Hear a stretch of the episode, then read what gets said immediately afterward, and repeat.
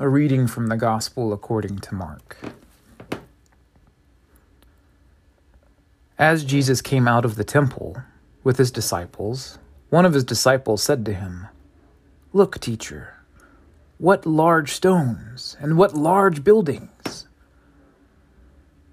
Then Jesus asked him, Do you see these great buildings?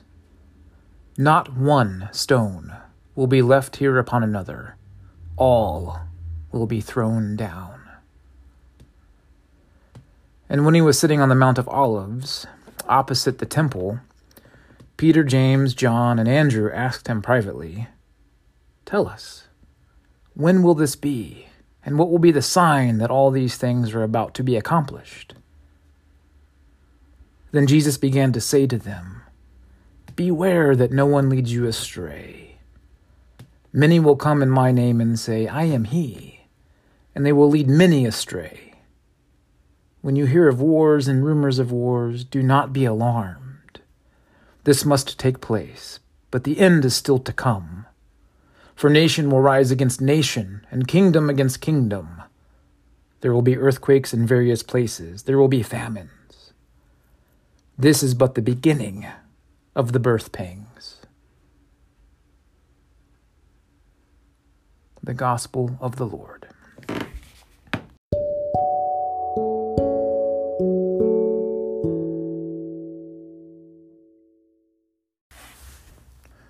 A great saint once said that a soul untried by sorrow is good for nothing. Man, I really freaking hate that quote. I really hate that quote, not because I believe it's false, but because it's always so much truer, truer than I ever want it to be. That saint was right. The soul that has never had to endure pain the soul that hasn't really allowed itself to feel pain, but instead tries to avoid it at all costs, really knows very little, really matures very little, really is pretty much good for nothing. After I became a Christian as a teenager, I started attending a Baptist youth group in my hometown. And by the time I was 17, I had pretty much evolved into like super, super Baptist status. For I had read the Bible cover to cover within the course of a year, not just once, but twice. Yes. Now, before people become overly impressed with that, just know that most Baptists that I know, they take that whole read, mark, learn, and inwardly digest thing from our collect this morning. They take that pretty literally, right? Uh, so reading the Bible, like a lot, is just something that Baptists do. Well, something that good Baptists do. But also, like, it wasn't just me kind of getting into the culture. I was also just really eager to get as close to God as possible, to learn as much about the divine as I possibly could. So if I can just read like a crapload of the Bible to do that, that's what I was going to do. But all of my newfound Bible knowledge put me in a really awkward place one evening. Because one night at youth group, the youth minister asked all of us to name our favorite Bible verses. Like, pick one. And he called these favorite verses life verses, meaning that they were inspiring, scriptural passages that all pious teenagers could shape their lives by and live by. Thus, life verses. And all, as all the various youths across the room began to spout off their favorite inspiring Bible quotes, they pretty much named off like a lot of the ones that you would expect, like the Bible's greatest hits, if you will. Passages like John 3:16, you can't leave that one out. For God so loved the world that he gave his only begotten son, that whoever believes in him shall not perish but have eternal life. And everybody amened that one. Or how about Romans 8? For I am convinced that neither death nor life, nor angels nor principalities, nor present things, nor future things, nor depth, nor height, nor any other creature will be able to separate us from the love of God that we have in Christ Jesus our Lord. Amen. A few kids even named off John 11:35. And if you are uh, someone who knows what John 11:35 is off the top of your head, you fall into the culture, I think, of one of these kids that named off this verse. Do you know what John 11:35 is? Of course you do. Jesus wept. While these kids tried to convince everyone in the room that this was their favorite passage, their favorite verse, because it highlights Jesus' empathy, divine empathy. Yeah, we all knew that to be BS. the only reason they picked that verse was because it was the shortest in the Bible, and thus the easiest to memorize. Well, about two minutes into this whole exercise, I started to feel pretty self conscious about the verse that I had selected, my life verse. Let's just say that it came from a uh, different place, a darker place, that it struck a much different tone than the ones that were being named in the room. So I stayed quiet, hoping that no one would notice that I hadn't said a thing. The plan was working just fine until a kid named named Clayton Stockard raised his hand and told the youth minister that I hadn't had a chance to go yet. How pious of you, Clayton. Always looking out for the least of these in the room, I see. You jerk. Clayton grew up to be a charming and wonderful human being. We were friends back in school. Uh, but when he was a teenager, he was like the Claytoniest of all of the Claytons you could ever know. So, thanks to Clayton, everyone in the room was now looking at me, eagerly awaiting my happy clappy for Jesus life verse. And my silence, it had backfired because it only had built up the suspense.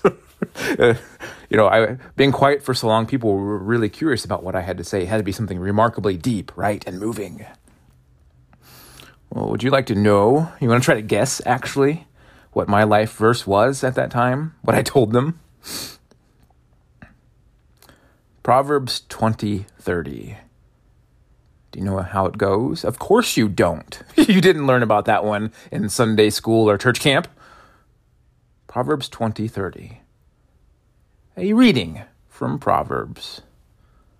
Blows and wounds cleanse away evil. Beatings purge the inmost being. The word of the Lord. I mean, you could hear a pin drop in that room once I quoted that from memory. Nobody amened that one, my friends. but in all seriousness, for the person who has never suffered, who incessantly tries to avoid pain, this verse probably sounds pretty screwed up. Even sadistic, right? but for the person who has a master's degree from the school of suffering, who has learned how to turn suffering to their own advantage, they get it. Whenever life beats us down, it tends to sober us to the good.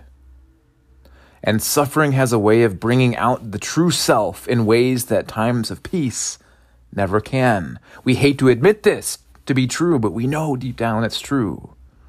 In other words, in seasons of suffering, you learn who you truly are and what you are truly made of. And you learn just how much you can take and survive. Many people try to use their faith to avoid suffering, praying that God would magically take all of life's agonies and difficulties away. But this is a mistake, it's foolishness for the blows and wounds of life cleanse away evil. And the way that life beats us down, it has a way of purifying the inmost being. But the person who truly has grown close to Jesus, who truly has intuited his way in their souls, who truly knows what it means to follow him, they're like him they don't try to avoid the cross. They understand that the only way to resurrection is through the cross, not around it. That resurrection is about the overcoming of death, not the avoiding of it. and the only way to overcome is to endure.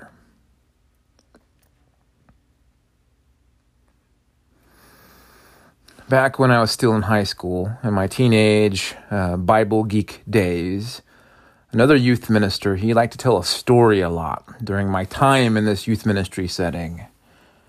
A horrendous story. I'm not sure I've ever fully forgiven him for this one, to be honest with you. But he thought it was really moving. He talked, it was a story about the power of faith, or actually the lack thereof for him. But he thought it was a moving, inspiring, kind of prodding story. But I actually think it's one of the most messed up things I've ever heard. In this story, he talked about a, how a wonderful Christian woman had become terminally ill with cancer. And after the doctors realized that there really wasn't anything else that they could do for her, her church and many members of her community decided to come together to pray for her, to pray a prayer of healing over her. So, ministers and church people, and even non church people, rallied around her one evening and prayed fervently that she would be healed. And do you know what happened? This youth, youth minister would ask us. She still died. and he would leave a long, punctuated pause after those words, letting us teenagers, yeah, process the story that he had just shared with us. And I always expected him to say something like, She still died, but it's okay.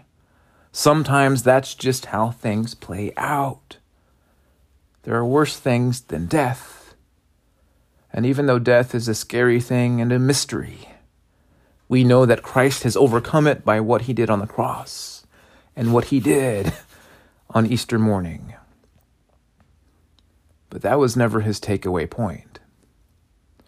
Instead, he would always break the silence with these words She died because all those people praying over her didn't have enough faith.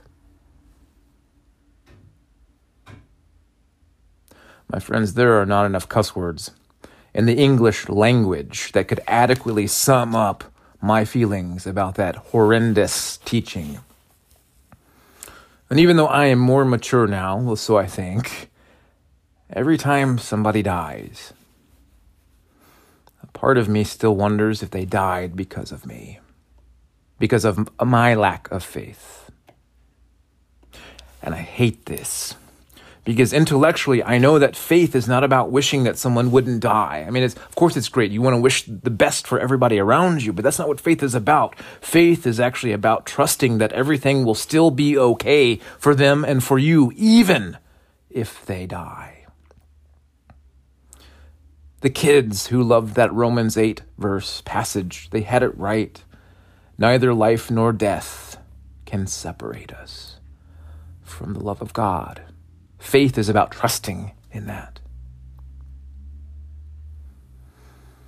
In our gospel reading for this morning, Jesus is walking with his disciples through the streets of Jerusalem. As they're circling the temple, this grand temple, these once small town, simple fishermen marvel over the magnificence of the whole structure. What large stones, they said. What large buildings. And what was Jesus' response? Allow me to paraphrase it for you. You see this wonderful, profoundly beautiful temple, this centerpiece of our Hebrew faith, this centerpiece of our national identity, this sign of God's presence to our people. yeah, some really bad shit's going to happen to it. In a few decades, this magnificent place will be reduced to rubble. And these quiet city streets that we have just walked down, they will become a bloody war zone. And the Roman soldiers who descend on this place will destroy the city's food supply, and those who aren't killed in battle will starve to death. And the catapults that pummel the city walls will make it feel like the entire earth is quaking. Not one stone shall be stacked upon another by the end of it all. In other words, calamity is coming, and no amount of prayer or piety will counteract it. And in this passage, Jesus issued no call to prayer. There was no tent revival, no altar call, no holy unction, nothing of that sort. He didn't say, hey, let's gather all of the pious religious people together to pray and to beg that God would spare this place, that God would spare our way of life, that God would spare our nation, that God would spare all of the sacred rituals and holy traditions that radiate from this place. No, he never once said, Take heart, have enough faith, and Jerusalem will not fall. And all of these stones will still remain stacked on top of each other. What did he say? He said, If you have faith, learn what it means to let this place go. Learn what it means to let everything go. And elsewhere, he urged everyone to run to the hills and surrounding countryside before it was too late, before all of this calamity fell upon Jerusalem. For it wasn't faith that motivated people to stay and to fight for Jerusalem, but it was pride. It was the inability to come to terms, come to grips with reality as it truly was. Faith is about seeing reality as it is, not about how you want it to be. Jesus' teaching in this passage is perhaps the most profound thing, in my opinion, that he's ever said. It's probably also the hardest thing for us to grasp and much, you know, accept. For he teaches us that true faith is not about asking God to preserve our traditions or our customs or our ways of life or our sense of home or our, nation, or national, national security or even those things that help us to establish our identities as individuals and communities. In other words, faith is not about holding on, it's about letting go. Faith is about sobering up to the fact that you can't change the world as much as you want to, but that's okay. Because faith is about coming to grips with the fact that even when your whole world comes unraveled, becomes a raging dumpster fire, it's all going to be okay. Why? Because in the midst of all of the change and chaos, one thing remains constant God's loving presence. At the end of Jesus' teaching here, he says something that's a bit surprising. He says that all of this suffering, all of this calamity, all of this chaos, all of this heartache, it's all a sign that something new is about to be birthed into the world and he calls these things birth pangs. Now, I don't know what it's like to experience birth pangs, nor the pain of bringing a child into this world, but I hear that it really, really, really sucks. Big time, right? but there is something that I've noticed uh, whenever my spouse brought both of our wonderful children into this world. I noticed that after hours and hours and hours of intense suffering and the very worst physical pain that she had ever experienced, all of that pain, it just seemed to fade into the background in the moment, in the very second that she was able to hold our children in her arms for the very first time and look at their faces for the very first time. In both of those moments, all of the suffering, it just seemed to lose its significance in the moment. All of the suffering was suddenly worth it, right? My friends, life must be lived forwards, but it's only understood backwards. We never understand the suffering as we're going through it, nor should we try to. We just can't make sense of it when we're going through it. We're still too close to it. And, anyways, our call is not to understand it, our call is to endure it. And one day, like a mother holding her newborn child, the day will come when you are finally able to see this beautiful new thing that has been birthed through all of your suffering. So, again, my friends, faith is not about avoiding all the ways in which life can reduce you to rubble. No. No. Faith is about feeling the birth pangs, even as life is reducing you to rubble.